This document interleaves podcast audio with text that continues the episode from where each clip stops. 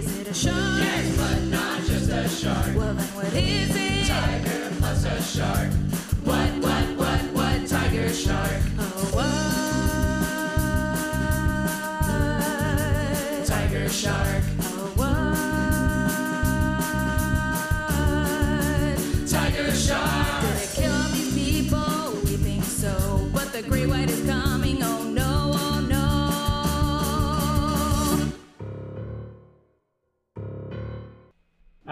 hi, everyone, and welcome back to Let's Jaws for a Minute, the podcast which took a deep dive into Steven Spielberg's 1975 masterpiece and is now setting sail into uncharted waters to discover the world beyond Jaws. I'm your co host, MJ Smith.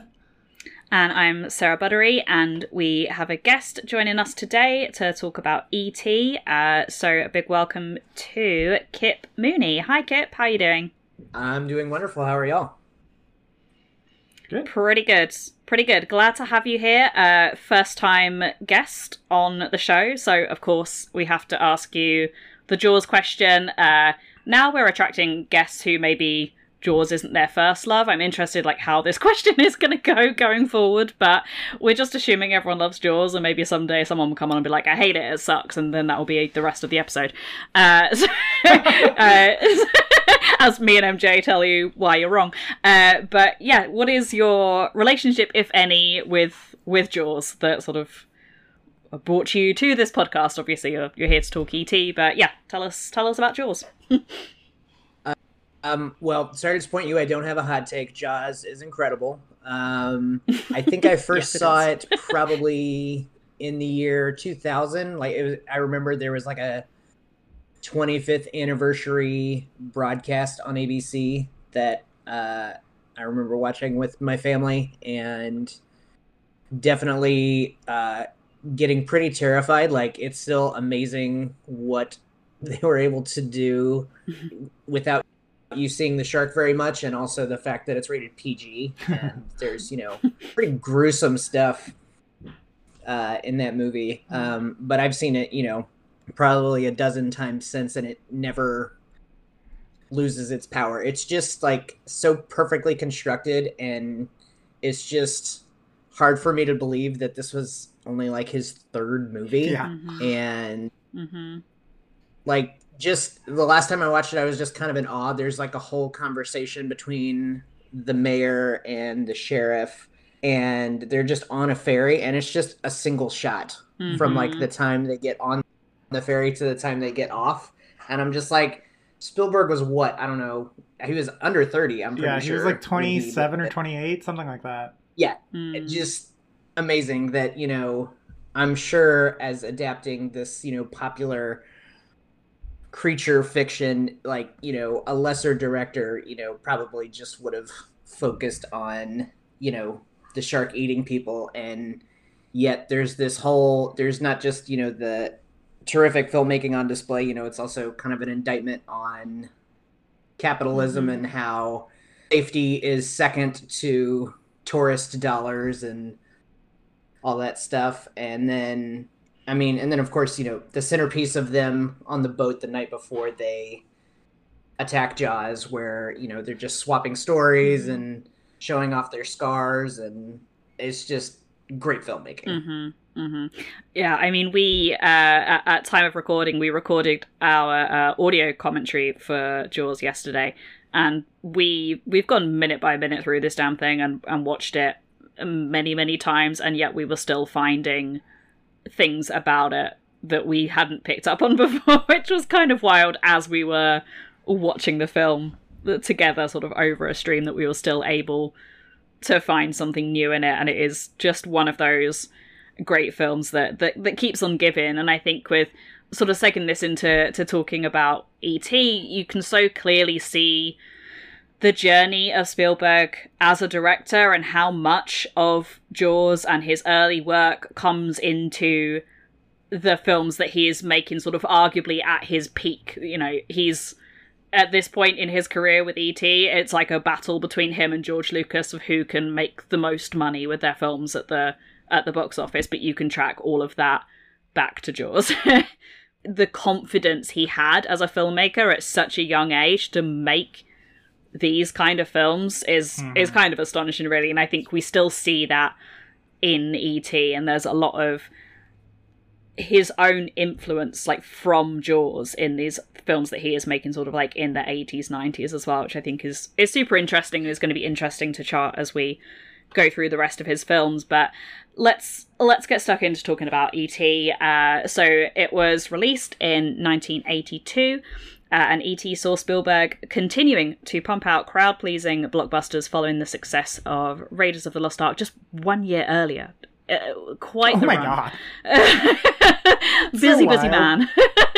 uh, E.T. is about a troubled and lonely child who helps a friendly alien, le- well, friendly, up for debate, uh, leave, friendly alien leave Earth and return to his home planet. It stars Henry Thomas, Robert McNaughton, and Drew Barrymore as our sort of main trio of, of siblings, uh, plus Dee Wallace and Peter Coyote as the core adults. There's not many adults in this film, but there are main ones.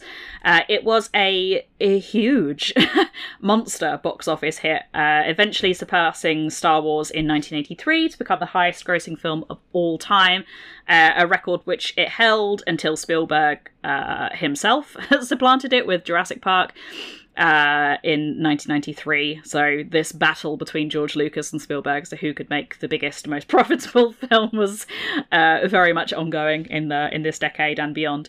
Uh, it was nominated for nine Oscars, winning four uh, for sound, visual effects, sound effects editing, and original score were the ones that it won.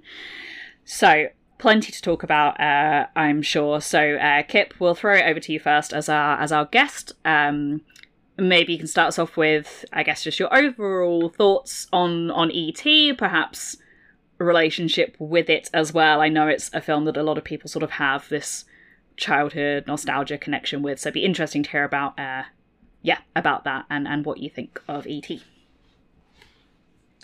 Yeah, so this is a movie that's been in my life for, you know, as long as I can remember. It was definitely one of the first VHS tapes that we had in our house.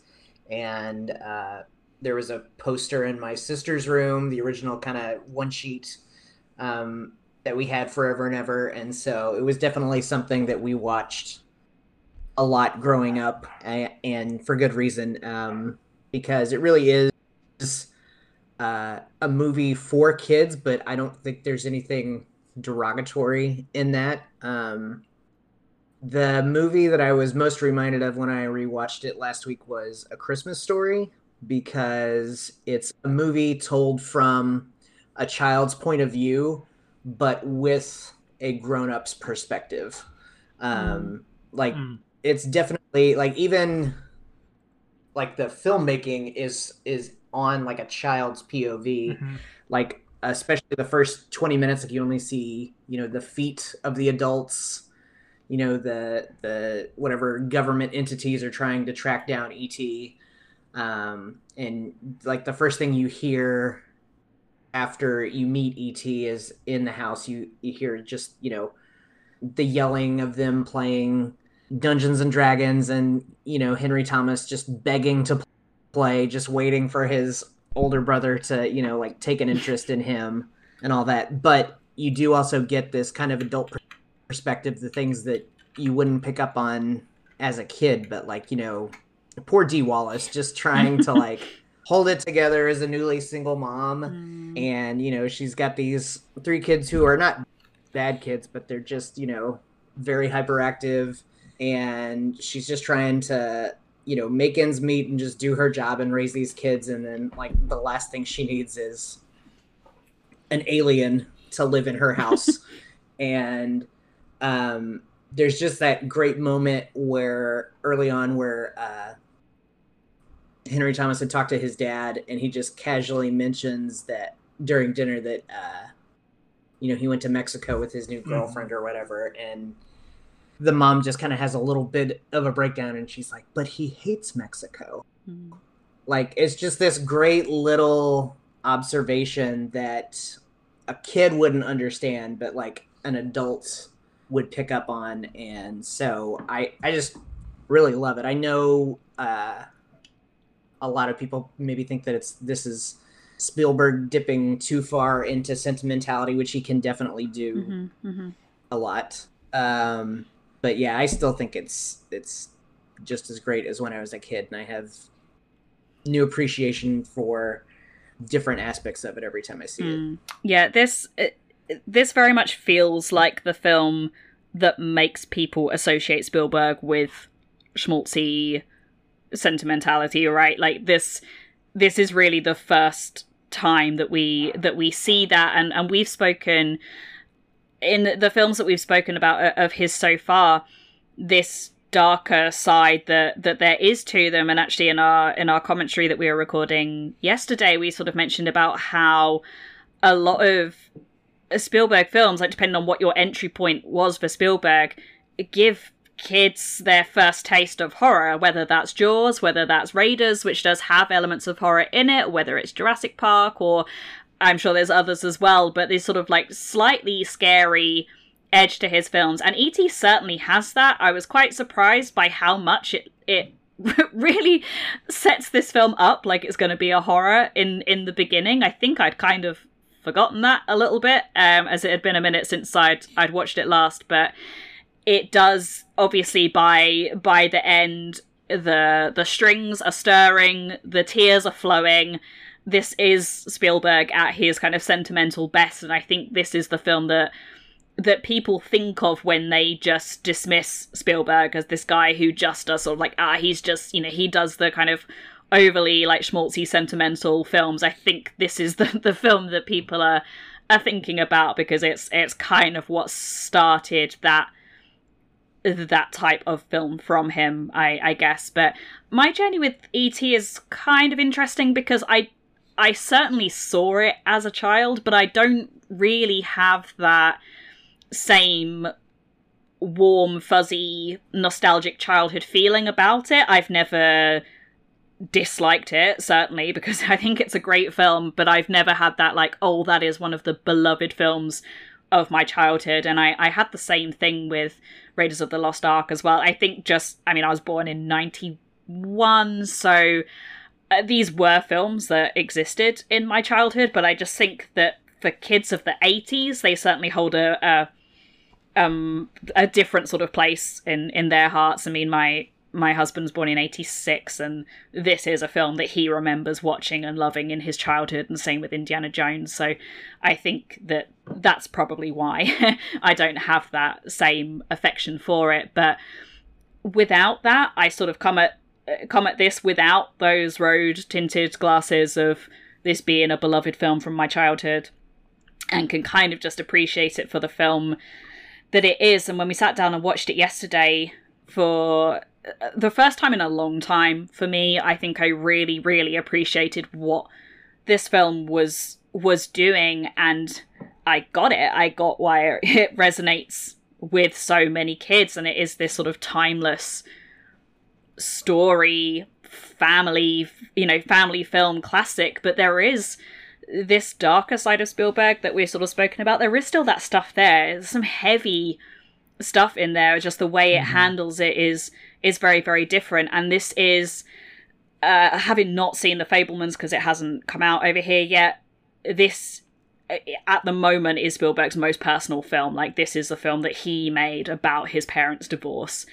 Uh, as like a sort of a young man looking looking back on that time of his life and the sort of the anger and the disappointment he felt and the loneliness as well like you really get a lot of that in the character of of Elliot so it'd be interesting to see sort of like how his perspective has changed as he has gotten older and I think they will be two films that will be interesting to sort of like compare and contrast with each other mm-hmm. but yeah I I enjoy this film a great deal and I think that it's it's wrong to just sort of dismiss it as this like warm, fuzzy, sentimental film because it absolutely is that, but there is more to it than that, as there is with all of Spielberg's films. Uh, I think it's there's always more going on underneath the surface that that doesn't necessarily get mentioned. Yeah, and there's also plenty of examples of Spielberg, you know, doing sentimentality even more egregiously. Like if you want bad Spielberg being schmaltzy, there are plenty of examples, uh, like Hook, for instance. Yeah.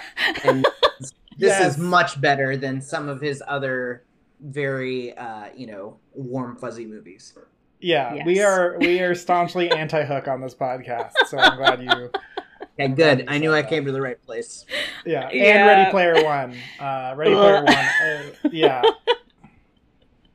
Gross. The only film that might be worse than 1941, but we've got a while until we get. I don't know if it's worse than there. 1941. I uh, I I don't know. personally I, we'll think see. the BFG is the worst of all of them. But, Oh, it sucks, uh, yeah. I don't know if you guys. One. Oh, I It's remember so kind of. I remember kind of liking the BFG, but I haven't seen it since theaters, so maybe I'll I'll change my mind on it. Yeah. But yeah, great. so uh, ET, I think I'm going to be the dissenter here a little bit. Um, Oh no.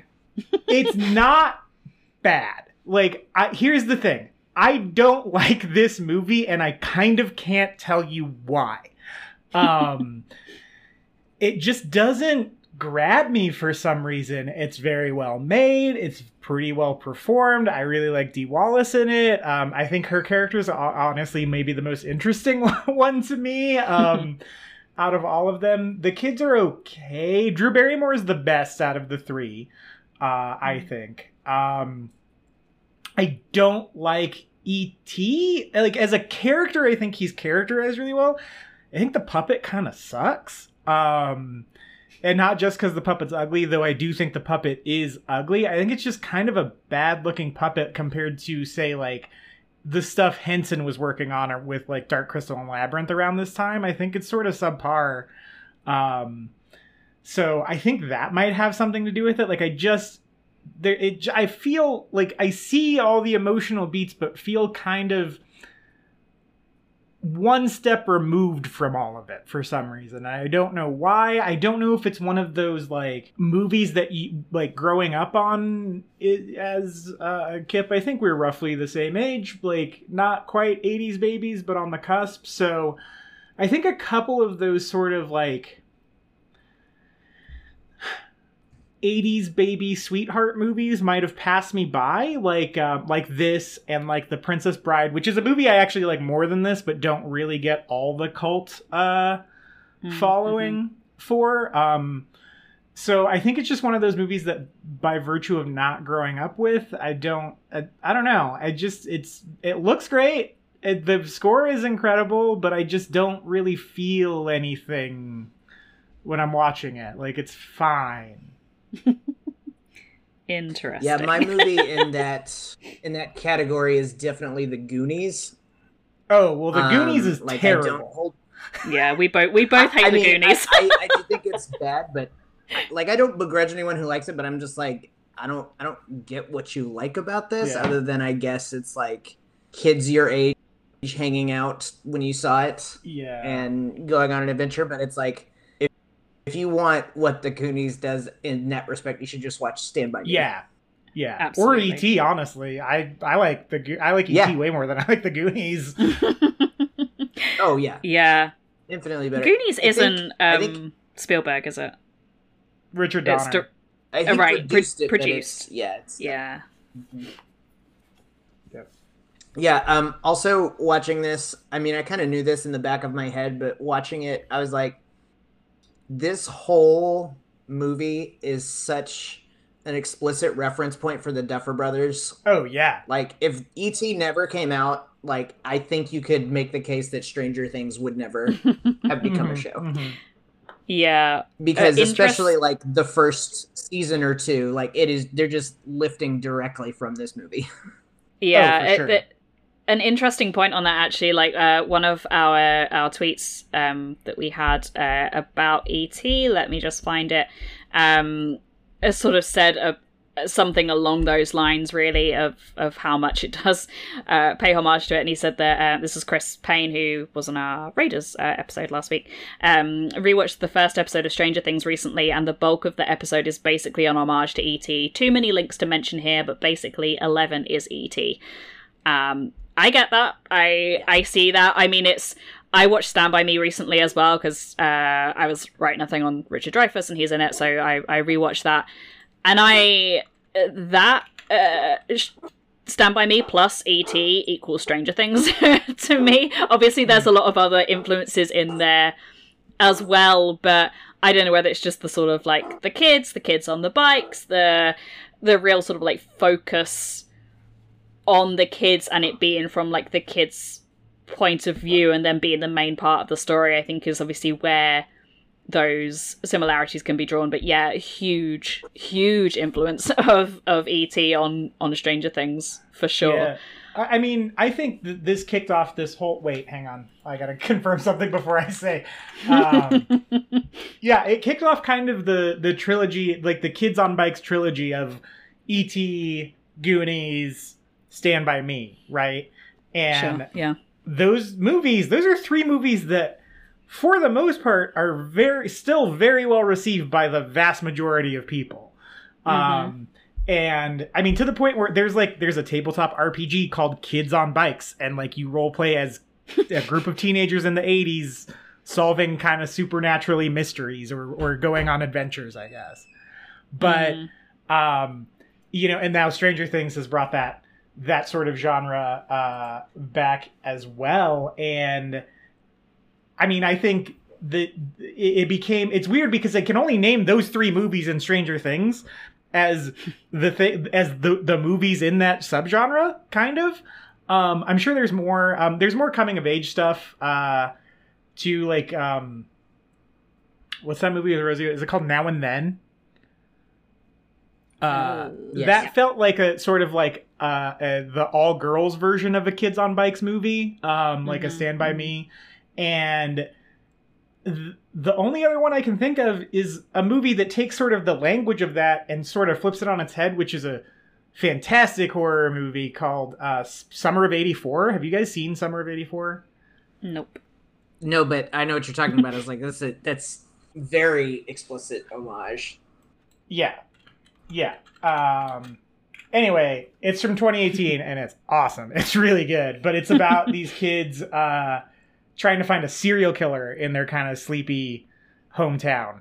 And uh, it's you know it's like an R-rated more oh it's not rated um, but it's like an R-rated darker version of this kind of movie and it's so wild to think about that these three movies are so enduring that we're able to do an entire kind of like not parody but sort of riff on it that plays with what that formula is and makes it not as hopeful um and everyone still like understands all the reference points for it and it's really just kind of three movies plus stranger things Yeah, I.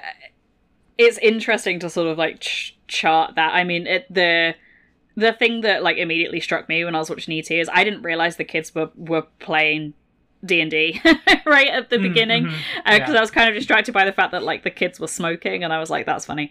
Uh, I mean, it's not funny. Smoking bad, but uh, I didn't actually realize what what game they were playing. But like these kids try and act like all cool and like putting down uh, poor little Elliot for being a you know the younger kid. But I'm like, these are all nerds as well. Like I don't know what they're talking about, what they're talking about here. But they're, I mean, the that uh, Stranger Things is basically d&d the tv series right? It takes so much with my very uh, limited knowledge of, of d&d but i know enough to know how much that takes from that. But this seeing things from the kid's perspective and I, I I really like honed in on it watching et this time around because i've heard people talk about it so much about how the way this film is shot and the way it is like it is from the kid's perspective it wasn't as as brazen as I was imagining it to be because, uh, like I said, it had been a minute since I'd watched it, and I was like, "Oh, is it is everything like low down? Like, is that how it's shot?"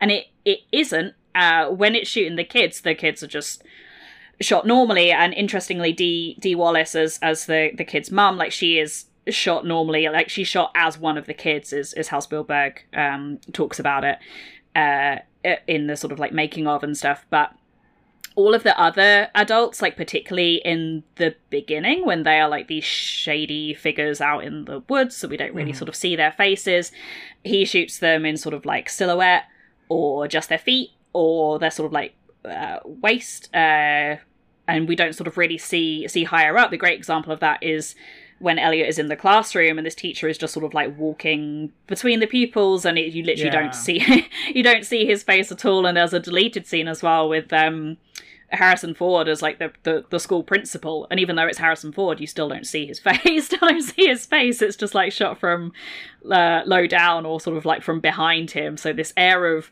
mystery about the adults and and where that switches is when things sort of take a very a dark and dramatic turn, which is when sort of ET and Elliot's life is in danger, and uh, the character is is uh, Keys, who is um, Peter Coyote. He he sort of like makes this very dramatic entrance into the house, and then suddenly it's just a hive of activity, government agents, doctors, uh, and that's when it sort of like switches out of the child perspective shots, if you will, into sort of the, the more standard shots.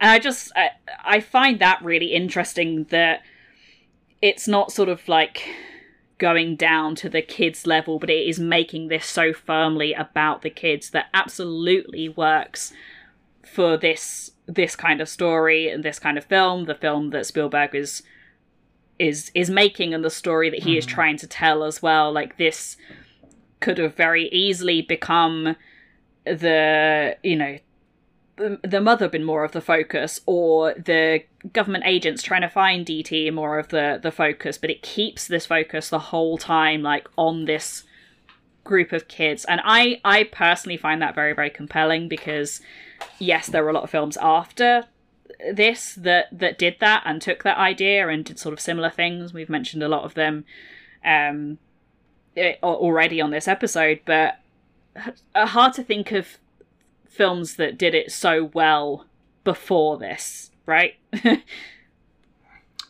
yeah. I mean, I think that it definitely I mean, what you what you see, right, is you see from the 70s forward the prevailing like popular movies of the day start to skew way younger than they ever had. Mm-hmm. Um, right. I think up until probably Jaws, right? Like it was kind of just Disney doing that, and it mm-hmm. was pretty squarely a lot of animated stuff. But then Disney ups their even their their uh, live action game in 1980s as well. I mean, Tron comes out in 82 as well. Uh, mm-hmm, uh, ET mm-hmm. is in 82. There's so many movies that skew towards like preteen to teenage audiences around this time, and it's because of the one two punch of Jaws and Star Wars, honestly. Like, you know, there's this scene where Elliot is explaining to E.T. all his toys, and they're all mm. from freaking George Lucas and Steven Spielberg movies. And yeah, it doesn't even Greedo.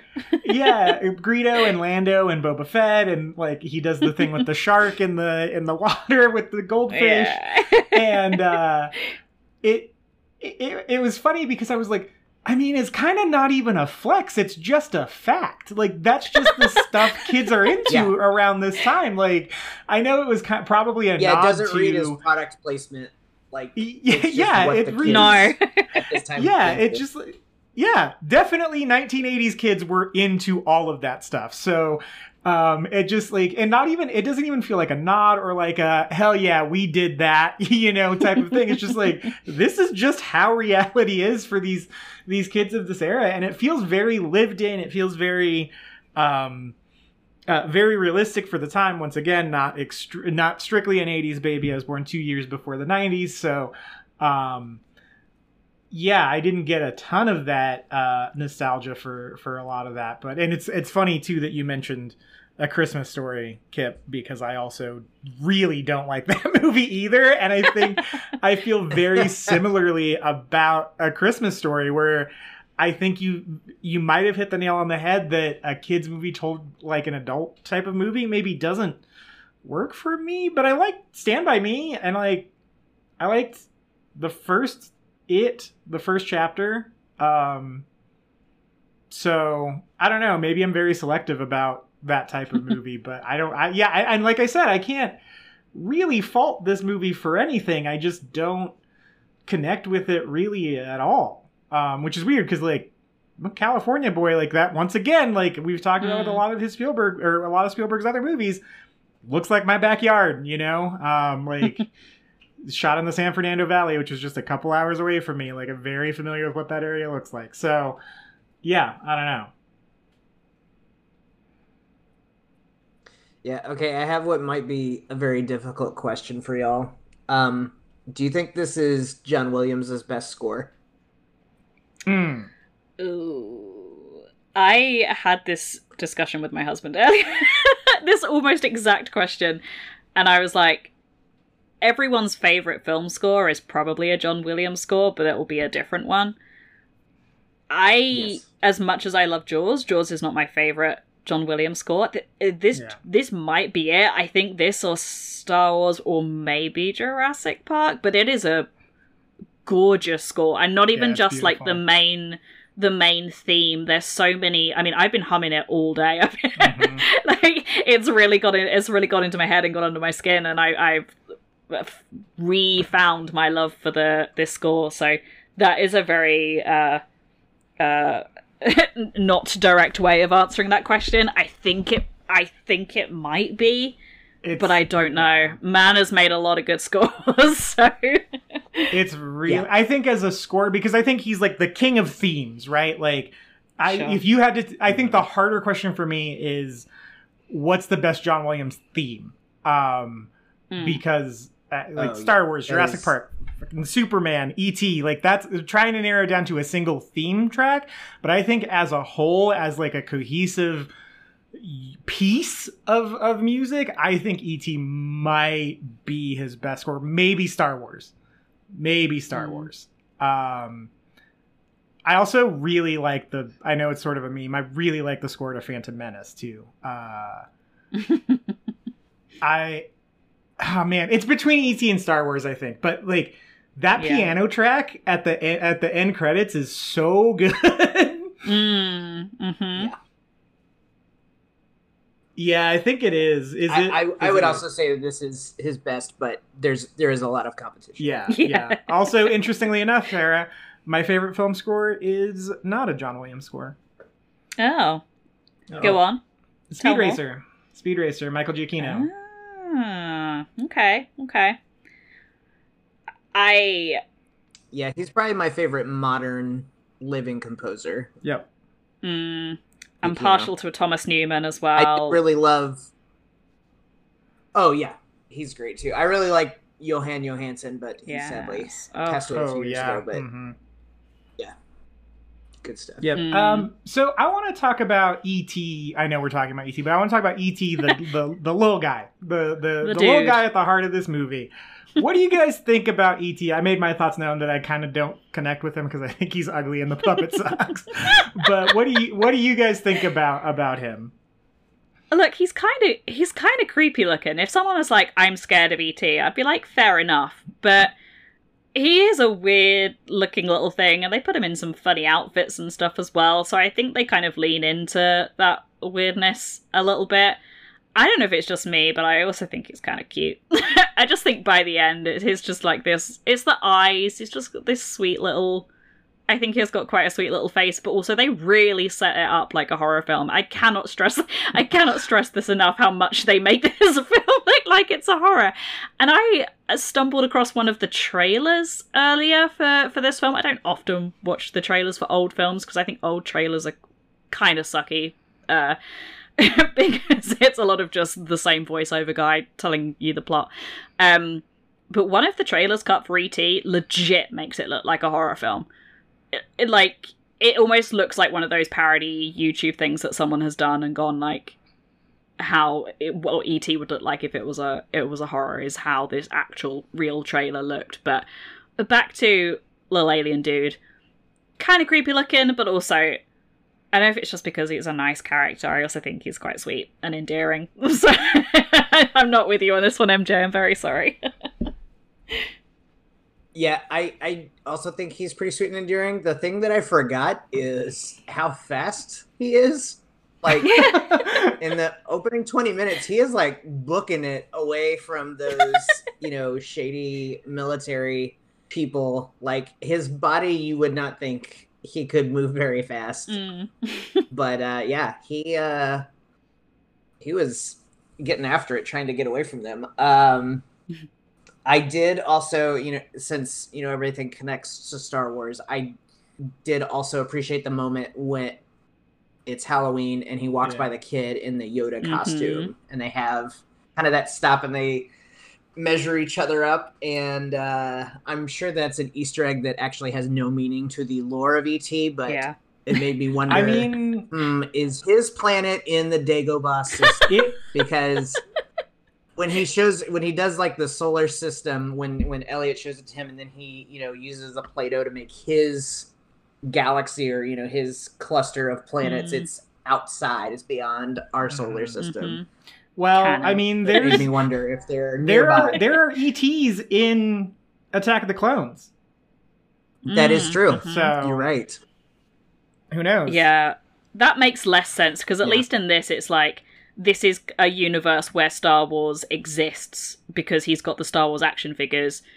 So a Right. kid being dressed up as Yoda for Halloween like makes a lot more sense than little ETs just rocking up in Attack of the Clones. But e- to to b- burrow even further into this Easter egg, they use a bit of Yoda's theme in the score as well. Um, it's really subtle. I had to watch it twice to pick it out, but yeah. And I, I thought that was like George Lucas being like, "Hey Spielberg, can you just pop Yoda in there?" But Spielberg didn't tell George Lucas about it until he saw the film. They watched it together, and he was just like, "Hey, Yeah. Well, there's my uh, guy." To, to burrow even further, what does ET say when he sees that guy? He says, "Home, home, home." Mhm, So- mhm. exactly I Yeah. think I think there's something there, which means that we are very quickly entering a Lightyear situation of it's the movie that Andy saw that's based on the toy was based on or whatever. oh no. yeah, what is it the? Uh, I'm trying to get into this bit because I actually think that the, I think the puppet work on this is actually pretty good, and uh, I mean the version, presumably the version we all watched is the. 2000 i think it was 2002 remastered he kind of did a george lucas and uh spruced things up a little bit and added in some there's some digital et in there but it's pretty Mm-hmm. Yeah. it's pretty seamless it's i until i watched the the featurette on it I, I wouldn't have been able to tell you what was from before and what was after but i think the the fact that it's a tangible physical thing that the kids can actually interact with makes that's what really gives the film its emotion for me. Like it's it is this thing that you can touch that is there that you're interacting with in a in a scene. And i think as uh, drew barrymore sort of talking about making this film like she knew it was uh, uh you know a person in that suit or a person sort of moving the arms or just a sort of animatronic like she knew it wasn't real but she felt it. Like when she had to sort of say her goodbye or when she thought it was dead she was like i'm saying goodbye to my friend. And obviously like she's a little kid so she's really kind of buying into it but she mentioned as well like you don't necessarily get that now with either sort of like mocap or cgi like you're interacting with a a ball on a stick kind of thing like the thing isn't actually there but this alien being there i mean same in jaws right? The the it being a real shark and it being something that you can see and touch and feel and interact with adds something adds something to it. I I appreciate that if you made et now you could probably you tighten it up a little bit it would probably look a little bit better but i mean this is the this is the 80s and i don't i agree in the sense that i think that some of the other puppetry of this era the sort of the jim henson stuff is is better but that's i mean that was kind of their whole thing right like billy puppets Yeah. was their was their thing but even i would put it up there with sort of like the the puppetry and animatronic stuff in in star wars like i don't i i don't it's hard with star wars now because obviously george lucas has done so much tinkering but the stuff that is actually guys in suits and puppets and that sort of thing i think holds up as well as et does Yeah, but that I mean that's Henson's workshop too. Like he didn't even right Yeah, because sure. Spielberg uh Spielberg sourced this to ILM, right? Because that's it's Mhm, in the mhm. documentary is ILM did all the effects for ET, but not even Lucas is sourcing the puppets to, to, to ILM. He's sourcing them to, to Henson. So uh I was just I that really because having just watched the uh the ILM documentary on on Disney Plus, that struck me where it was like, oh, puppets weren't their strong suit. Like for as great as you know, and as or at least they weren't then. They they kind of came through with um Jurassic Park, but that was a full eleven years later.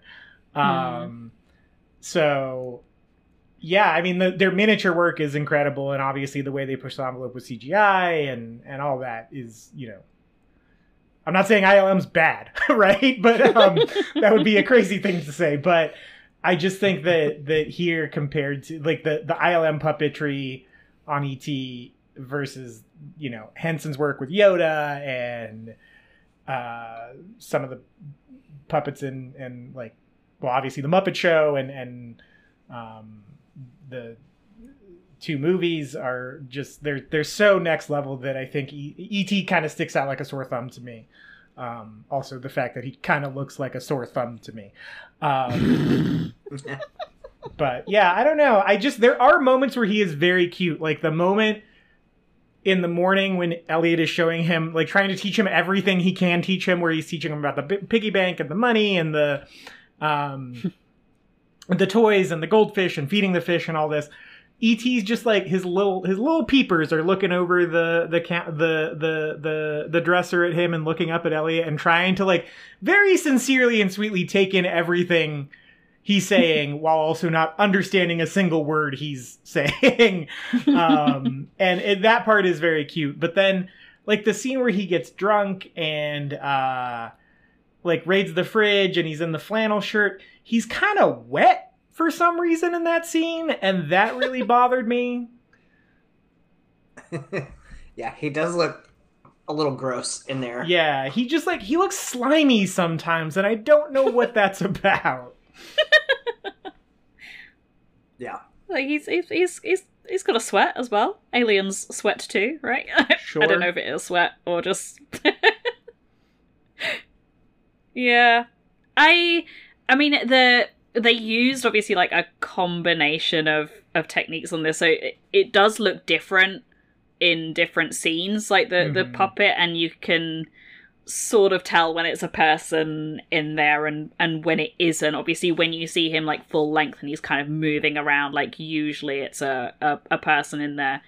And the the the drunk scene when he sort of falls like flat on his face. They they got this kid to do it a kid who was born without legs i believe. So he could sort of like walk on his walk on his hands and they had him in the suit and that's this poor kid. He probably had to fall on his face a number of times but the i i will say there isn't base you know because they use sort of a combination of puppet animatronic hands you know just a person with their hands in like a hand suit type of thing people in suits whatever that there there is some inconsistency between how the, the puppet looks between scenes. I can see what you're saying, MJ. There's like moments when he kind of like just doesn't look right, or just like looks a bit gross, or the movement is a bit off, or it's not quite.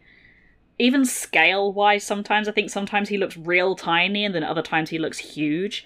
Um, but I, it almost doesn't. Mm, well, it doesn't matter to me, or it doesn't bother me as much because I think that it being a character who doesn't communicate, we're we're so much left to sort of fill in the gaps in ET's story, which I love. Like considering this is a, a quote kids film. And I mean we spoke about this with Jaws as well, like how it, it absolutely doesn't hold your hand through it at all. There it it leaves so much for us to fill in. This kind of does that too. I mean, we see uh, we can kind of uh, join the dots in the beginning that ET and all his little pals are there to to sort of gather some some plant life. That seems to be what they have on their ship is just a lot of like different plants, presumably from different planets that that they've landed on. And that's sort of like what he's doing. He's like plant like as well in his the fact that you can sort of like see some of his organs and stuff inside mm-hmm. inside his chest but even his abilities and what he can do this connection that he has with elliot we see it and we see it at, at various points throughout the film used in both a, a comical and a sort of emotional way but it doesn't Right. explain why that connection is is there necessarily. It I like that it initially I was like, oh, it'd be cool to know why these two individuals are particularly connected. I, I mean, the conclusion I drew is that they're both lonely and needing someone at that moment in time. Like Elliot is like lonely. His parents are divorced. He's doesn't necessarily get on with his siblings that well, feeling a bit distant from his mom, and obviously ET is without his family. So that's the conclusion that I draw and sort of why they have this connection. But the actual what ET is able to do, it leaves enough of that open for us to to figure out, which I enjoy, and I think it's it's good that this film, even though it is a kids' film, I mean, Kip, you said this right at the top, I think, as well. Like, it may be a kids' film about kids, but it's not.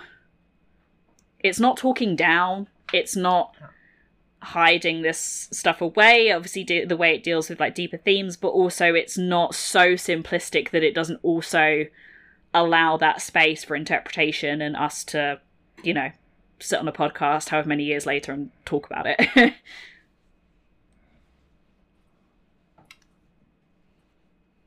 Yeah, I. What was I going to say? Oh, I the connection with uh, E.T. and Elliot, I think, is because their names start and end with E and T. There's also that, yeah. That's but why. he gives ET his name, right? He's not Yeah. like Never Yeah. thought about that. Yeah, he's he- not like, "What's true, up? My name's ET." yeah yeah but I, I actually do really like that characterization of et especially um uh at the beginning when like they're just kind of botanists and um they like the movie goes out of its way to show you that their plant their their their ship is full of plant life and it's there's the cut to the to the bunny and then to the little tree sapling and they just take the tree they leave the bunny alone like it's it's Mhm. very clever way to show the the sort of we come in peace without having to explicitly state that and have an alien look at a human and be like we are not here to harm you or whatever um it just like it very efficiently tells you what these aliens are about and what they're for like what their whole journey is what their mission is what they're trying to accomplish while they're here. You know they land in the middle of the forest and like even et walking around the forest he's looking around kind of awestruck at how big the trees are right? Like he's Mm-hmm. he's walking around just kind of like taking it all in right? He's just he's just vibing. And then these these government officials c- come through. Yeah, I also noticed like as you guys were talking, I thought there were a couple things I noticed. One is that uh we never see Elliot like hang out with any kids his age other than in class. So Mm. like he it seems like he does not have any friends, which is Mhm. why he bonds so closely with ET. Um but also like they kind of reveal ET's powers gradually, but I feel like in a lesser movie or even something more derivative like Stranger Things, like they would show ET using his powers either accidentally harming someone or intentionally Mm, harming mhm. someone. Mhm. And it yeah, it, it does kind of reiterate that they're a very peaceful species because he never does that. He always, you know, kills them if he builds anything, it's just to contact his fellow aliens. It's not to he's not building a death ray or anything. yeah Um, it's pure so, it's yeah, pure it a really- curiosity and exploration for et yeah, Yeah. Yeah. Um okay, one little bit of trivia. I don't know if you guys knew this, but uh this movie opened the exact same day as John Carpenter's The Thing. i knew it was the same year i Oh. didn't know it was the same day Yeah, and uh literally every it just it could not have been like more like opposite reactions Mm. Yeah. because like the reviews to the thing were kind of hostile and just it made almost no money yeah and then you know et was playing for years and years and then they re-released it again in 1985 and Mm. meanwhile the thing is just for you know people who like disgusting claustrophobic science fiction I I the freaking thing- love the thing. Has this the little thing's cult- has awesome this it's so cult, good oh it's amazing but yeah it's so funny to me that two movies about aliens like showing up in a place you know unexpectedly.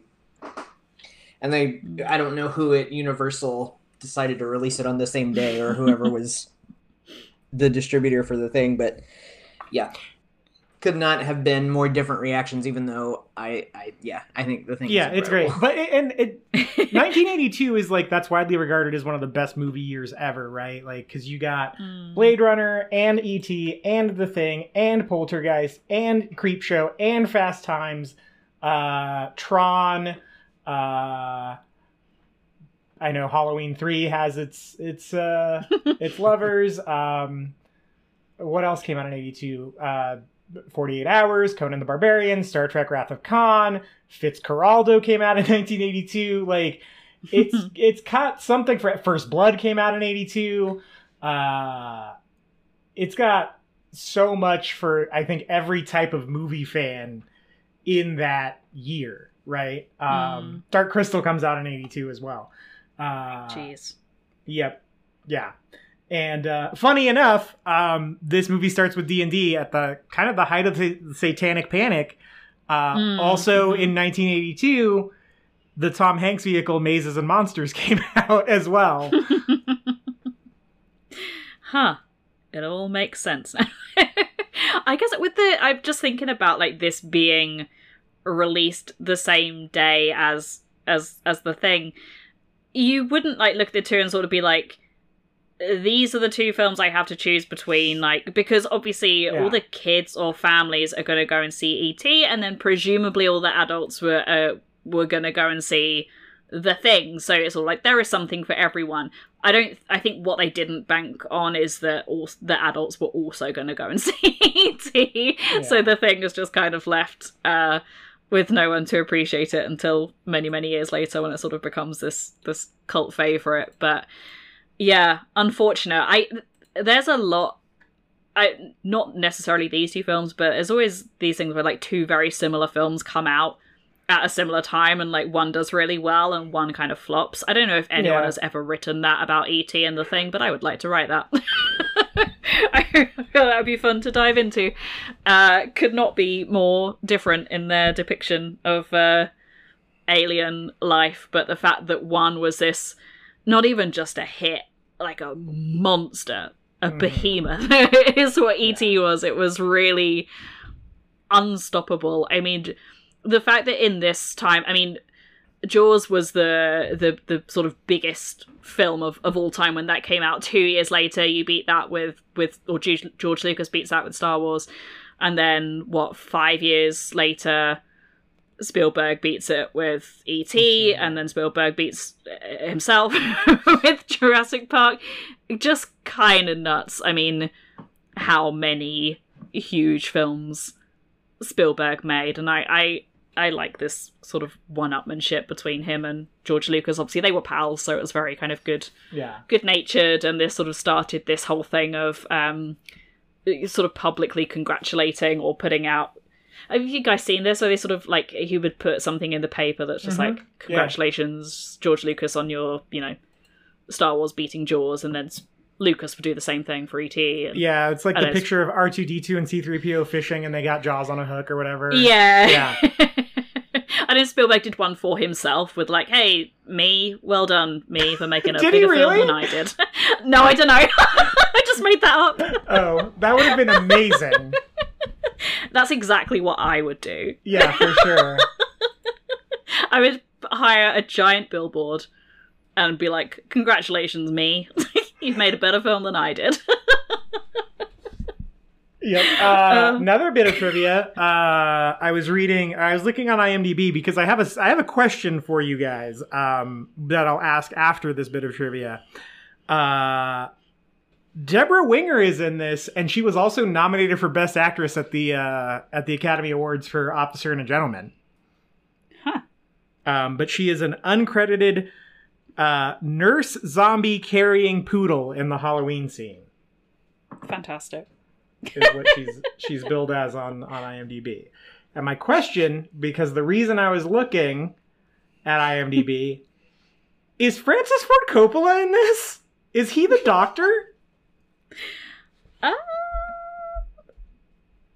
I don't think so, but I wouldn't put it past him. I'm now trying to find a picture so I can check. This dude Uh. looks so much. It's uh, it's I think it's when they do the CPR on ET, uh, which gross. But they start taking off all their PPE. Uh, let me see. I have the digital version pulled up here. I'm gonna try to snag a picture for you guys and put it in the Discord. Um, because this dude looks so much like Coppola to me. I don't know. I feel like if he was in it, that would be a thing that would be in like it slip that into the special feature Yeah. somewhere. Like it would be mentioned because of like the all the little Star Wars references and the Jaws references and stuff. I feel like Spielberg is quite sort of he mentions those things and is like, yeah, we put those things in, but Ah, dang it. pop, Oh wait. Popping in a Coppola, I feel like it, that would be more widely known if that was the case. But I I thought Martin was making up the Harrison Ford thing because like we were watching it and he was like, "Oh, I think this guy is Harrison Ford, the teacher," and then looked it up on IMDb and realized it wasn't. And then I was watching the special features earlier, and it was the deleted scene that Harrison Ford was in. That yeah, that guy he does look like it. I dropped it in the Discord, Kip. If you click on the uh, the general tab, Oh yeah, that it Yeah. looks exactly like him, right? it really does. That's very funny. I don't Yeah. think it is him, but I would I would love it if it was, and just all these years no one had realized it. Um, okay, so I was I have to correct myself, so I was wrong. Uh, ET and the Thing did not open on the same day, but Yeah. they did open within two weeks of each other. Um, so here's this is insane. Here is your June 1982. I I would just be at the movies every weekend, just camped out. Okay, so June 4th, Poltergeist and Wrath of Khan. June 11th, ET and Grease 2. nice. And then 18th, you know, Firefox, Clint Eastwood movie hmm. or whatever. But then the 25th, Blade Runner and The Thing. Blade Runner and the Thing opened on the same day. Oh, the Yeah. thing didn't stand a chance, did it? I mean, No, I mean, God it's, bless it. yeah, it's it's one of those things where like UHF, the Weird Al movie, opened Oh, the yeah. week the week after Batman '89 and the week before Last Crusade. yeah. Yeah, You're not Yeah, I gotta about look at that. Actually, yeah, yeah, for an, someone as niche as Weird Al. yeah, exactly. Like as much as I love the man, he has a very specific fan base that also is kind of a circle with people who are super into Batman and Indiana Jones. Yes. For sure. Um, so Coppola's not in it, but did you guys also notice the uh, the kid dressed as Spielberg? no, He's is this in the ha- Spielberg? in the Halloween thing? No, uh, I popped this in the Discord too. It's when it's Oh. the, the Oh. kid Greg. They totally dress him like Yes. Spielberg. Yeah, Yeah. that's funny. that really made me laugh because Yeah, he like it was funny to it's me. right before Yeah. the big rescue scene and he's the kid who's been like kind of shitty to him the whole time and uh he like pops on his sunglasses and his hat and i was like wait a minute i was like that's on purpose and then kristen was like is that kid's name george because it would be really funny if his name was george she knew it was a g name if he his name was Oh, george yeah. and he was dressed like spielberg and we were i was like no i think it's greg it is greg but it would have been really funny if they would have named that kid george too Yeah. And speaking of the buddies, I had completely forgotten that C. Thomas Mm, Howell mhm. was in this. And like of all of the kids, he arguably had the best 1980s, like at least in terms of success. yes Like because Yeah. the the older brother didn't really do much, and Henry Thomas, you know, I mean, he did Cloak and Dagger, which is a personal favorite, but it's not like he became a huge star yeah either. Um, and then you know Drew Barrymore had her ups and downs, but yeah, the the guy who was like the fourth friend on the bike, the other kid on the bike, he was the one who went on to make the the most important Yep. movies. And also, I don't know if you you consider this an important movie, but I really like The Hitcher. oh, I've actually never seen it, but I love Rutger Hauer, so Yeah, Hitcher's great. I I have seen it. Surprisingly, it's one of Martin's favorites, so I was forced to watch it. It's very good. I enjoy it a lot. But yeah, I guess it's sort of like talking about the the cast in this. It would be good to to talk about obviously the the kids in this and the rest of the cast as well. But I Spielberg gets really good performances out of these these kids, and I can be up and down on kid performances. I think sometimes it's very obvious when it's like, "Look at me, I'm in a movie. I've been to drama school. Watch me act." I feel like you can tell that that kind of kid a, a mile off, but particularly I think from Hen- I mean Henry Thomas has a lot of emotional heavy lifting to to do in this film, and Drew Barrymore is just like impossibly cute in this film, so so sweet, and also just has really good timing as well, really uh, like genuinely really good comic timing. But I, I, I this again is sort of not the first time Spielberg has worked with kids because I think the kids in Jaws also give really really good performances, but Spielberg being one of those directors who can get really good performances out of the kids. And even the I mean we're sort of talking about the kids who aren't in it that much this this gang that are sort of on the bikes at the end. Even even they're pretty great with like not a whole lot to do. Personal favorite is the kid in Elliot's class who doesn't say a single thing. She's got the long like pigtail braids and she just holds these two frogs and stares like Oh my gosh, yeah, that's the funniest moment in the movie, I think. Made me laugh really good. hard. so good. It's such a great. it's just for the fact she doesn't say anything, very memorable. But I think, eh, given that I I don't often. it's going to sound like Sarah hates children.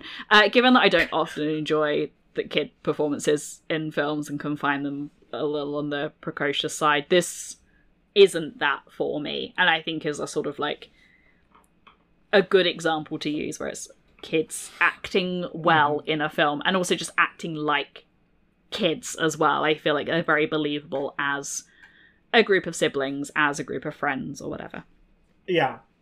Yeah, they um even that that moment where they're like ordering pizza, they say like weird shit that only kids would say in a very real way. Like I really like uh when the, they're ordering the pizza and they tell Elliot to go wait for the pizza and then they're telling him to like make sure it has this stuff and this stuff and this stuff on it. It's like you're ordering the pizza, man. Like he can't he can't determine whether or not that's what you ordered. But then the one kid in the uh in the the t-shirt that just says whip it on it says uh everything but those little fishies. Made me laugh really Yeah. hard. I like that kid. Um there's also this moment of like one of the kids objectifying Dee Wallace. I don't know if you guys caught that. Like he reaches Yes. out, like he like reaches she's like bending over putting stuff in the in the um dishwasher and he like reaches out like he's gonna touch her butt and like Michael has to be like, dude, stop. Like like she's the hot mom in the group of friends and I was like, oh, that's very like very realistic, like the of like douchey, horny teenagers doing stuff like that to each other. yeah.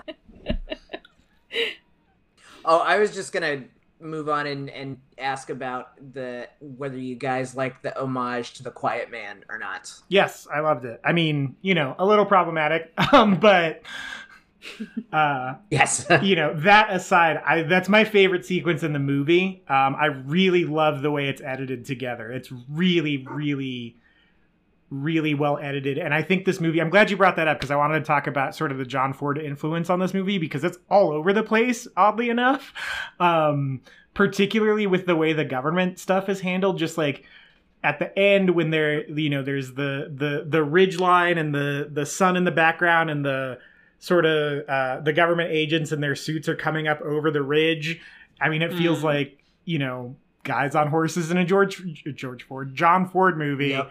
Uh, coming up and and and you know riding into town to to do their outlaw business or whatever. And so I think this like direct comparison to to John Ford in the middle of this like very sweet kids movie is one kind of odd, but in a very like idiosyncratic Spielbergy way.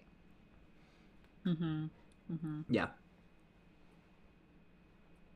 Yeah, they make the the agents like seem terrifying to the kids and to the Mhm. adults. Like it they're literally invading their home, which is like probably every person's worst fear or at least, you know, as a kid, it's like the one place you're supposed to be Mhm. safe and these people in these spacesuits just breaking into Well, your and house. it, it kind of flips the um that scene from Close Encounters on its head, right, where the kid opens the door and the aliens, like the light from the the ship, Yeah. is outside. Like it's uh, it kind of plays with that because it's not the aliens at this this time. It's like other people from the same planet, right? It's other human beings. Mm. they sh- they shoot them like aliens as Yeah. well though like the way they sort of like move into the home and there's actually a pretty good sort of s- kind of sort of jump scare in there as well. Like Mhm. it's in a in a way that they like slip in a kind of like a jump scare into a, a kids film but when this, they are sort of like coming into the house and it does then sort of take a take a darker turn really making that that scene scary. I mean i can remember watching this younger. It, it didn't sort of like have the same effect that jurassic park did on me which i really used to scare me as a kid. Doesn't anymore but i can remember not liking this bit of the film at all because what is super interesting about this uh, where this film goes and this sort of scene that we're talking about now where they're they're coming into their home is how prolonged that dread is that ET is not going to make it. And I I wanted to bring in uh, uh, as the resident Disney nerd of this podcast um that Spielberg sort of talks about ET being like a Disney film and coming out at a time when Disney weren't doing very well. And yeah, I think you mentioned that earlier, MJ, about the, you know, Disney films really, really dominating the kind of family kids film market, uh, you know, prior to this. And this was a, the sort of 70s, 80s was a bit of a, a down time for Disney. They were still making films, but it was after Walt had died and the, studio was a bit directionless and some of the films were not that great. Um, Yeah, I mean they don't really write the ship until what Little Mermaid. yeah, I mean that's the the sort of like start of the Renaissance. I would argue Basil the Great Mouse Detective is is the start of the Renaissance because that film is excellent. But that's a that's another podcast for another Yeah. time. I guess Who Framed Um, Roger Rabbit would maybe. was yeah, that a hit? yeah. I know people love that movie, but was that a hit when it came out? Oh yeah, I think was. so. Okay, yeah. yeah. yeah, I'm sort of thinking of yeah the yeah yeah in terms of like the the Walt Disney animated classics like Little Mermaid is when the, the turning point happened. But yeah, these the ETs and the Goonies and these sort of other like family friendly films are sort of filling in in that void. But mm-hmm. where it's sort of like making me think of Disney is Disney doesn't shy away from the the dark topics, right? Like bad things happen in Disney films, and they have this thing called a, a, a Disney death, where you mm-hmm. think the character is dead, and then it turns out they're not. And it doesn't usually last for like longer than about a minute or so because it's like there's only so long that you can sort of hold the kids in that moment of being like something bad has happened to this character that you love and get away with it because you know in the sort of like the rating system they sort of that can what make a film go from in UK ratings from like a U to a PG as being like this is mm-hmm. suitable for kids to this isn't because it has those moments of like prolonged dread. I forgot how freaking long this this bit feels in the film and I've seen this film before. I know ET makes it. I was watching it and I was so concerned for this little guy. I was like because that that scene just it feels so long and it's like up to this point it has felt very Disney. It has felt very like positive and feel good and this kid making a friend with the alien and it's all like quite cute and yes there's moments of fearing for for his safety and all that sort of thing but it's like this is like I mean, he dies. He j- he does die. He comes back, obviously, but it really holds you in that moment for longer than you would think. And this is where it's it, it, saying this film is just sort of this like schmaltzy sentimental film. I'm kind of like, yes, that is where it gets to. it does end in that way, but Spielberg really pushes it. I think uh, as far as he can in this bit with ET's and Elliot's life mm-hmm. being being in danger for quite a while that I think is quite surprising in a film like this and I obviously a good a, a reason why I didn't like this bit as a kid because it was it was just that little bit too much for me as a as a young kid watching this, worrying what was going to happen to this little guy. But I I still felt that uh, watching it yesterday, which I thought was was kind of interesting. Yeah, I mean that's Spielberg's whole deal, right? I think Spielberg he has this reputation for understanding kids, right? Like he's people say he's the best director to work with kids and he gets these great performances out of kids, but I think he approaches things very childlike and not in a not I don't mean that in a condescending way. Um and uh he just he I think he understands the point of view of children in a way that a lot of people adults don't right? Like he he has very mm-hmm. it's clear he has very strong memories tied to his upbringing for better and for worse. And um you know he explores it in his films particularly at this point in his career that we're talking about through close encounters and then et and he i think the reason for that is because everything feels kind of alien anyway when you're a kid right everything's kind of new and so mm-hmm. everything's everything's a new experience for you when you're when you're a child and um, it also can be very scary, right? Especially in the the wake of the people that you know you love and who love you not loving each other anymore, right? So it's it's him exploring the divorce of his parents in a you know less direct way than something like the Fabelmans will, um, and it you know, it, it, it, at, a certain point, that point where you're talking about the, the the line that he talks about, like they're oh he's in Mexico with Susan or whatever, and Dee Wallace breaks down. It's like, oh, this is another Spielberg sci-fi daddy issues movie because Spielberg makes sci-fi movies about daddy issues because he has daddy issues, which is, you know, I mean, I think that's a valid way to make a film, and uh, it definitely. But because of that, he he's able to linger in the scary moments in a way that is very not just earned and organic, but in a way that like it it really makes people feel the fear of childhood again in maybe a way you forgot about. And hmm. I think he does it in Jurassic Park with the T Rex as well. Mm-hmm. Um, I think he does it in Close Encounters in that scene with the house with the lights coming in. Um, mm-hmm. And the fingerprints of that are all over the majority of Poltergeist. um, and yeah, he just, I think he just understands that so, so well. Um, and I think that's why it almost doesn't make sense that his directly childlike films aren't as good, like uh, BFG. I was just going to reiterate your point about Spielberg being a great director of kids because AI does not work unless he's not getting a great performance out of Haley Joel Osment, which he does. A Spielberg blind spot for the two of us. Uh, one of the few yeah, I haven't seen. Yeah. Oh my.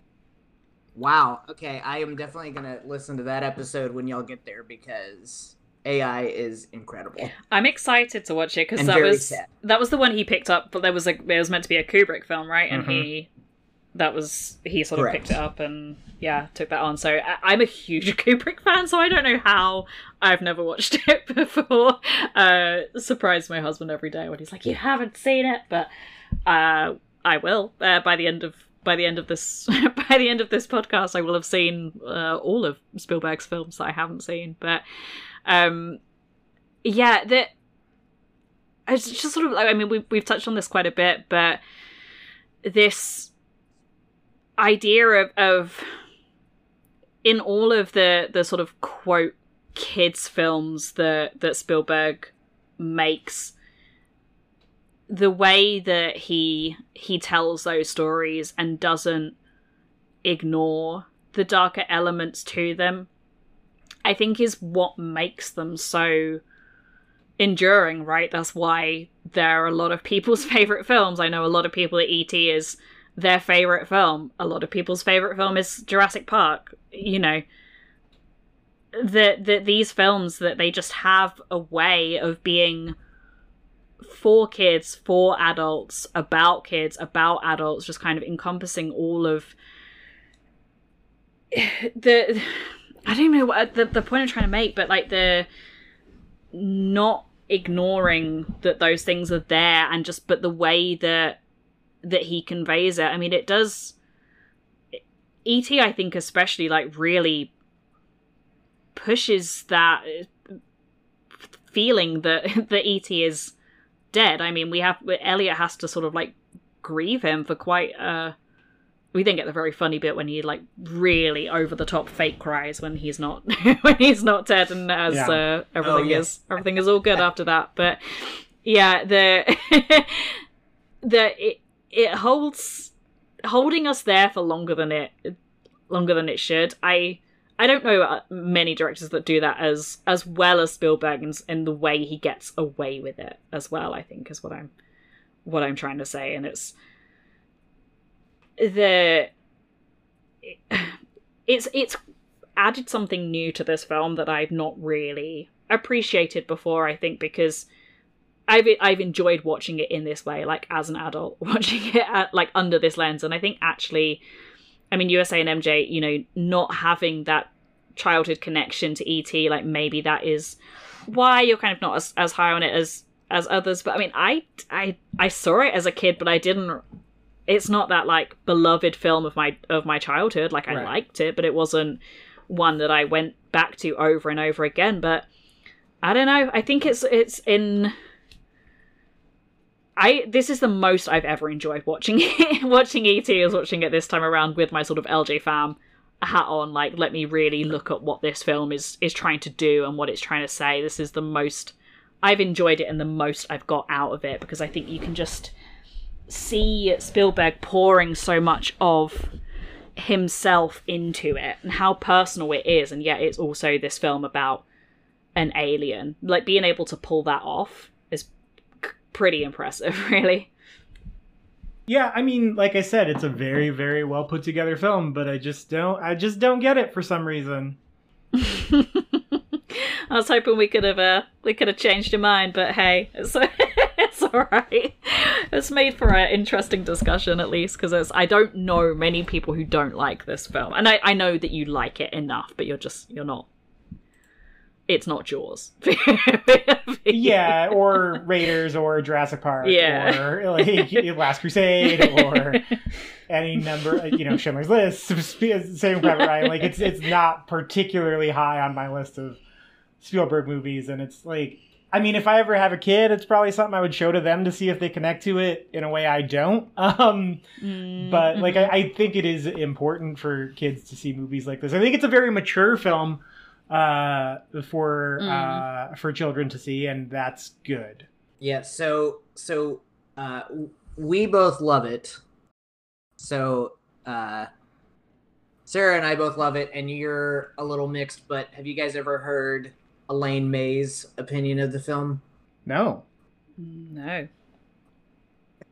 So I forget what interview it was, but she was talking about it and the quote here is can we swear or do you guys like Yeah, to yeah, that's fine. censor Oh yeah, swear away. Okay. Her quote is She talked about seeing E.T. in a movie theater in Los Angeles. All around me, people are sniffling, and I keep thinking, when is this fucking puppet gonna die? yeah That's i Yeah. That's That's such a perfect Elaine May yeah way to talk about that. i i don't disagree with that um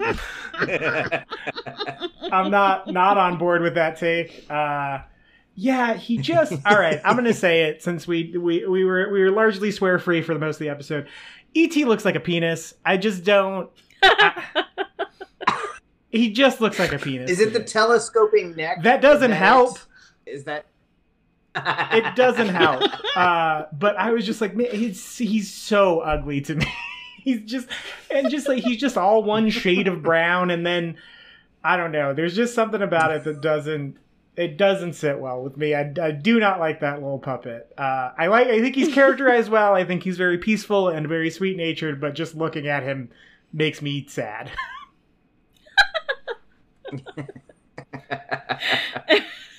um, did you guys That's have very- anything else about ET? or did I murder the conversation? I was gonna say that's a very different uh, reason for being sad at ET than most people's reason for being Sure. sad at ET. So congratulations, I guess.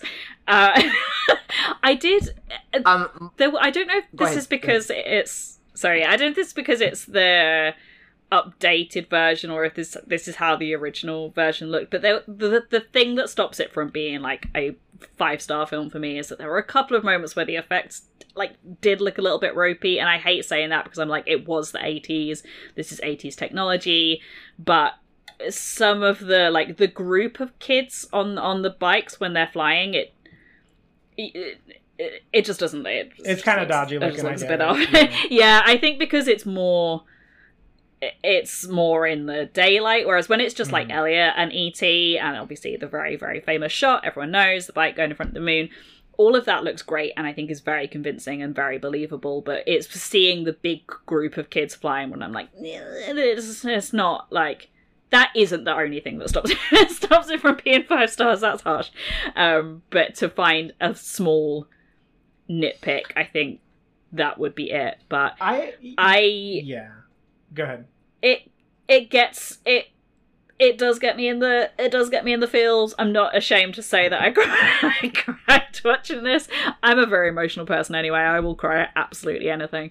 Um but it doesn't matter how many times I've seen ET the I don't even think it's the end that makes me cry because it's probably a good thing that ET is going home. He spends this whole film wanting to go home, so I'm not sad that he's I'm not sad that he's leaving. Like it's very touching. Obviously, it's this little kid saying goodbye to his his pal, and it's it's very sweet. And he sort of indicates like he puts like his hand on his heart and then says "ouch," which you know like a thing from earlier. It's like the- clear that these two are quite heartbroken. The fact that they're having to say goodbye to each other. But the bit the bit I cry is when you think ET is dead, and like hmm. this kid is just absolutely freaking devastated. And I then it goes to like a little baby Drew Barrymore, and she is just sobbing, and it's very sad. And I'm like, I know this film knows exactly what it's doing Mhm. in terms of tugging those emotional heartstrings, but god damn it, it works. I the the score helps, I think, massively. Uh, and I, I don't love when the score is like telling you how to feel, but I think because the score is so great in this, I'm feeling those things anyway, and I think I would be feeling them, but the the score certainly helps make those moments like even even harder hitting. But yeah, I I enjoyed this film a lot. Uh I don't know if I have anything more to more to add to than that, but yeah, it makes me cry. It does its job. Tick. Yeah, the only thing I wanted to add is uh, I actually did watch the original 82 version mainly because the I guess the Ah. effects updates in in the 2002 version are, you know, somewhat better, but he also did some bizarre choices like overdubbing a line of Dee Wallace's and he, you know, switches out the guns in the cops' hands for walkie-talkies, which at the Yeah. time he yeah, defended because he was it's too intense but i'm also like have you not ever heard any story about a cop like they are not like maybe they're not going to be as aggressive as some of the worst stories you've heard but it's not like they're going to be you know kind and gentle and just you know call for backup like they're going to have weapons Yeah. Mm, mm. um Uh, I so i i, I think it it plays better and truer to the time the theatrical I cut. watched Even if the effects are still- um, I watched the 4K, which I know restores the guns, um, but I don't know about the Dee Wallace line. I'm not sure. It's whatever whatever cut is on the 4K is is what I saw. Mm, I think I saw the updated one because I was then watching some of the the special features and it was telling you all the stu- the stuff that they added in and what they changed and that felt very much like the version I had watched. I don't I don't understand the gun thing because in Jaws there's a bit where the like the guys on the boat like literally point their guns at these like two kids in the water who are pretending to be a shark. So I hmm. don't I don't see how this is different. Like why they would take that out and make them be walkie talkies. I I don't know. Am I missing something? I don't know if the gun yeah. gun thing is very different over here to what it is in America, so I don't know. Sure, I don't. Yeah, I don't stand by that. Yeah, like you said, there's a there's a POV shot of a gun pointing at a child in in Jaws. Like, um, yeah. that's way more intense. Like if- yeah, if you're gonna take the, the the guns out of ET, then take them out of. I mean, don't take them out of Jaws. That Yeah, yeah. Cross, don't never change Jaws. It's perfect. yeah, Uh, yeah. um, yeah. I don't. Uh, I don't have anything else. I just like the way Dee Wallace interacts with the kids too. I think she's really good in this movie. Um, Mm-hmm. I love when she hits Michael in the back of the head and says, "No douchebag talk in my house." That's one of my favorite lines of the movie. I really like that part. Um, but yeah, just the way I like. She's kind of like a. She's kind of a weirdo. I like that. Like Mhm. she she does weird shit in this movie sometimes. Like that scene of her trying to put out the candle with her like magic wand on Halloween is really weird. the whole Halloween thing. I mean, like she's the most animated she is, I think, in the entire film, and she's like dressed up as well, and she's like so excited to take that picture of the kids. And yeah. I I love her in this as well, and I, I we've mentioned it quite a bit, but the the way she breaks like in front of the the kids as well, you can so clearly see that she is just like this struggling mum, like trying to keep it together in front of her kids, but it it doesn't explicitly say like how long it is since the since the dad like walked out on them, but it feels like it wasn't that long ago. Like it's Yeah. it's fresh enough that it's still sort of emotionally affects her and sort of like makes her you know like what she says about he doesn't even he doesn't like mexico like why why is he there kind of thing i think she is she's really great in this and the i love the bit as well when i think it's when et is is drunk and she like hits him with the fridge uh Mhm. and uh gertie is like there's a man from space like you've already killed him or something but she is just completely oblivious and some questionable parenting as well in how often she leaves this what is quite clearly a small child like alone in the house. She's like i'm popping out. You you as a five year old or whatever you are you're going to be fine for a bit on your own aren't you? Yep see ya. Maybe the 80s were a different time i don't know but yeah, I think it's that. I think like that was the latchkey kids decade was the 80s and yeah.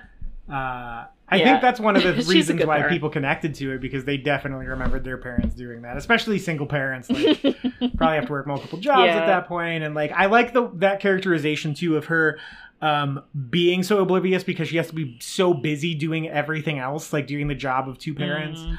um it's it's really well communicated without being super on the nose about it and yeah Mhm. even like you said the timeline she when she calls the police after she thinks uh elliot's run away she, and the the the cop asks like oh has there been any stresses in the life like that would have made him do this and she says uh uh she says my my father or his father and them or his father and I recently separated, and that's the Mm, only thing she mhm. says. She but it, she does make a point to say that it's it's somewhat Okay. recent in their life, Yeah, which is yeah. also why he probably has this deep connection to ET, even besides the bodily stuff. But it's very funny that she like gets a call from the school and they're like, "Elliot's drunk," and she's like, "Weird, I'm gonna go pick him up," and then that doesn't come up again at all.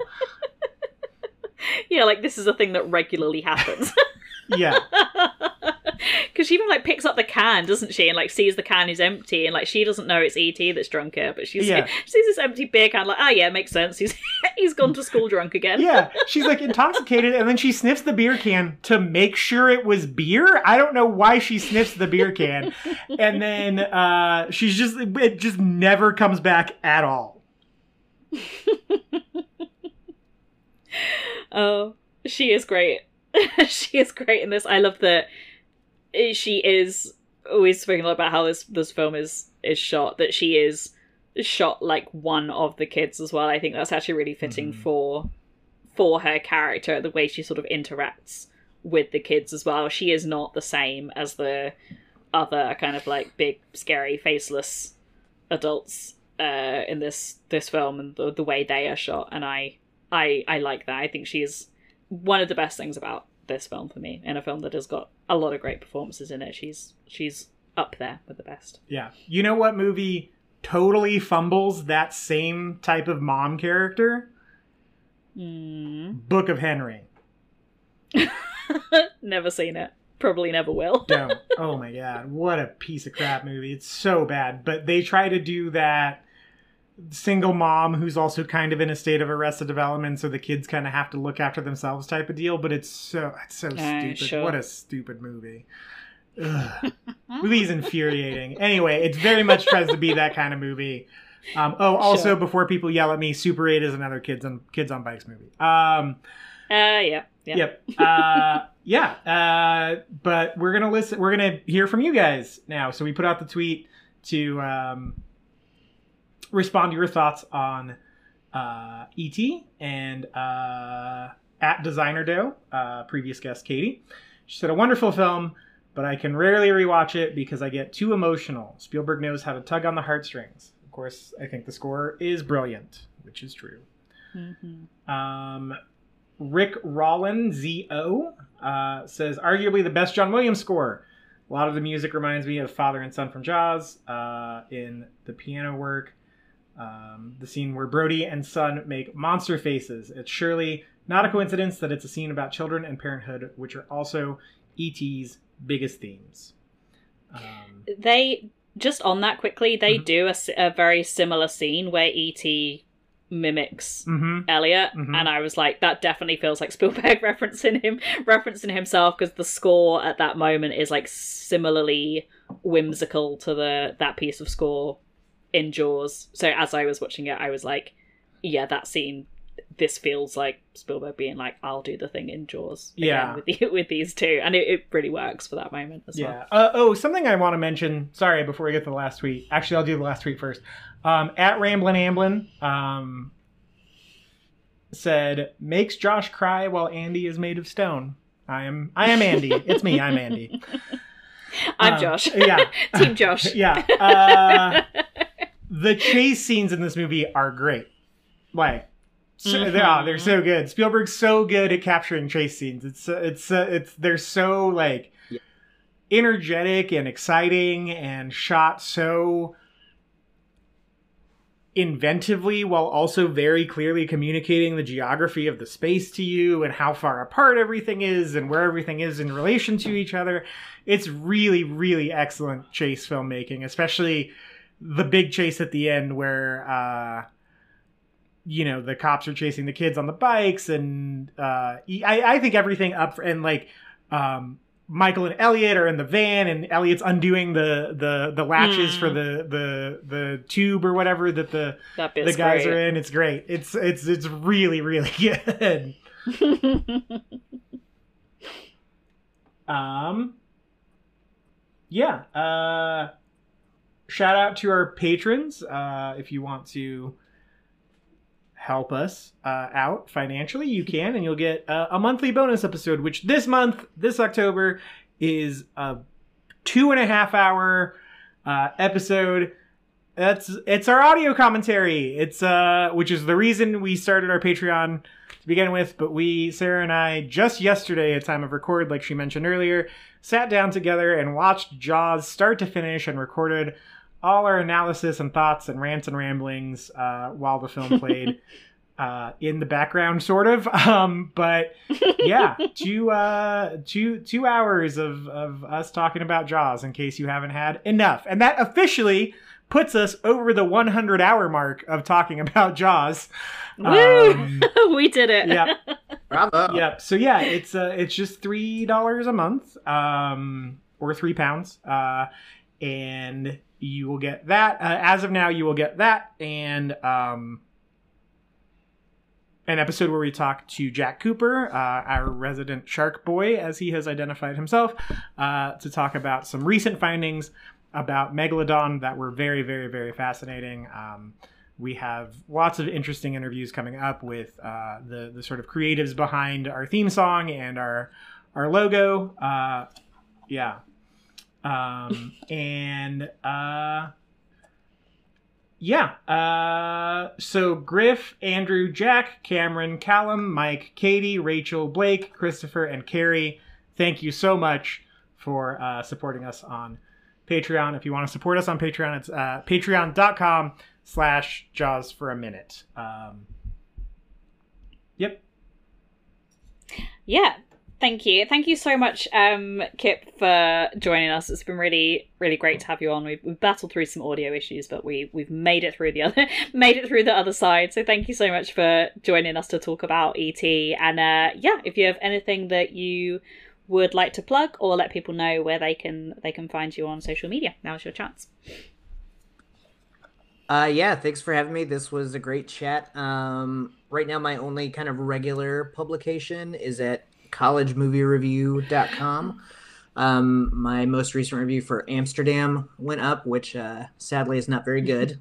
Um, you can check that out there, and then you can find me on pretty much all the regular social channels at Kip J Mooney. Great. Uh, MJ, anything that you would like to plug? Um. Yeah, real perspective, R E E L perspective. Um, it's my other podcast. It's a current release movies and TV shows uh, podcast. We're doing Cobra Kai season five next, um, and then something spooky. Not sure what, but something spooky. uh, might be Drag Me to Hell. Might be Midnight Mass. It's one of the two, probably. Um, yeah, that's that's all I have. Uh, you can yeah. Yep. You're gonna tell. You're gonna do my Twitter in a second. Sorry. Yeah, yeah, I'll do that. I'll do the thing. Don't worry. Uh, for me, I will plug again the episode of uh, Uncut Gems that I was on talking about Roy Scheider film Fifty Two Pickup. Um, I that was out I think a, a, little while ago, and I mentioned it on last week's episode. But yeah, go and check that out uh, if you haven't already. Uh, my piece that I wrote about the seven best and seven worst Richard Dreyfuss films is now up on on Looper, so you can find all the stuff that I've written for them at looper.com forward slash author forward slash Sarah Buddery, or just find it on my Twitter, is where I've linked that. Uh, please read and support me in that because I watched some really bad Richard Dreyfuss films. Uh, so it'd be nice to, to be rewarded with many people reading and sharing that piece that I poured a lot of love into. Um, a very quick uh, throwback uh, thing to plug, as I've mentioned Disney uh, a little bit on this show. I did a whole last uh, podcast series for Jumpcast talking about the the Walt Disney animated classics. Um, wherever you find podcasts, if you just search for Jumpcast, you will have to scroll back quite a way. Um, I'll try and remember to tweet out the Spotify playlist that I made with all of the episodes in as well. But uh, me and my co-host uh, and friend Barry, we went through all of the Walt Disney animated classics uh, up to and including Raya and the Last Dragon. We didn't get to Encanto, but if you want to hear me talk about Disney, uh, all of those episodes still exist. You can go and listen to those. Uh, you can get in touch with uh, us on Twitter and Instagram. We are at Jaws for a Minute, or you can email us jawsforaminute at gmail.com. You can also follow us individually on Twitter. Here we go. I'm at Sarah Buddery and MJ is at MJ Smith891. On our socials, you will find our link tree that's got links to buy our merchandise through TeePublic or Redbubble. You can buy our theme song through Bandcamp, uh, and you can find the links to make a one off donation through our Ko-fi page, or as uh, MJ mentioned, to subscribe for regular bonus content through our Patreon page.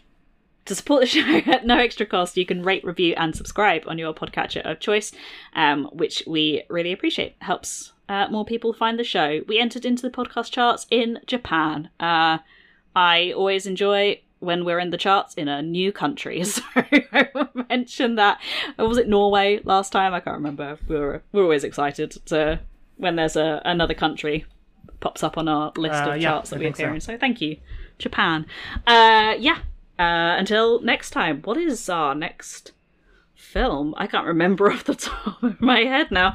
Uh, let me find my spreadsheet real quick. Temple of Doom. Temple of Doom. Of course it is. Temple it of. Doom. More Indiana Jones. Uh, It's Temple of very Doom. excited to watch some more Indiana Jones. I've not watched that film in a very long time, so could be an interesting one. Yeah, uh, I know people have some thoughts Neither on that I. film. Not all of them good, Yeah. interestingly. So uh, yeah, we'll put out we'll put out the tweet uh, for that, so you can guys Yep. can let us know your thoughts on on that one. But uh, yeah, until then, until next time, it's Jaws o'clock somewhere.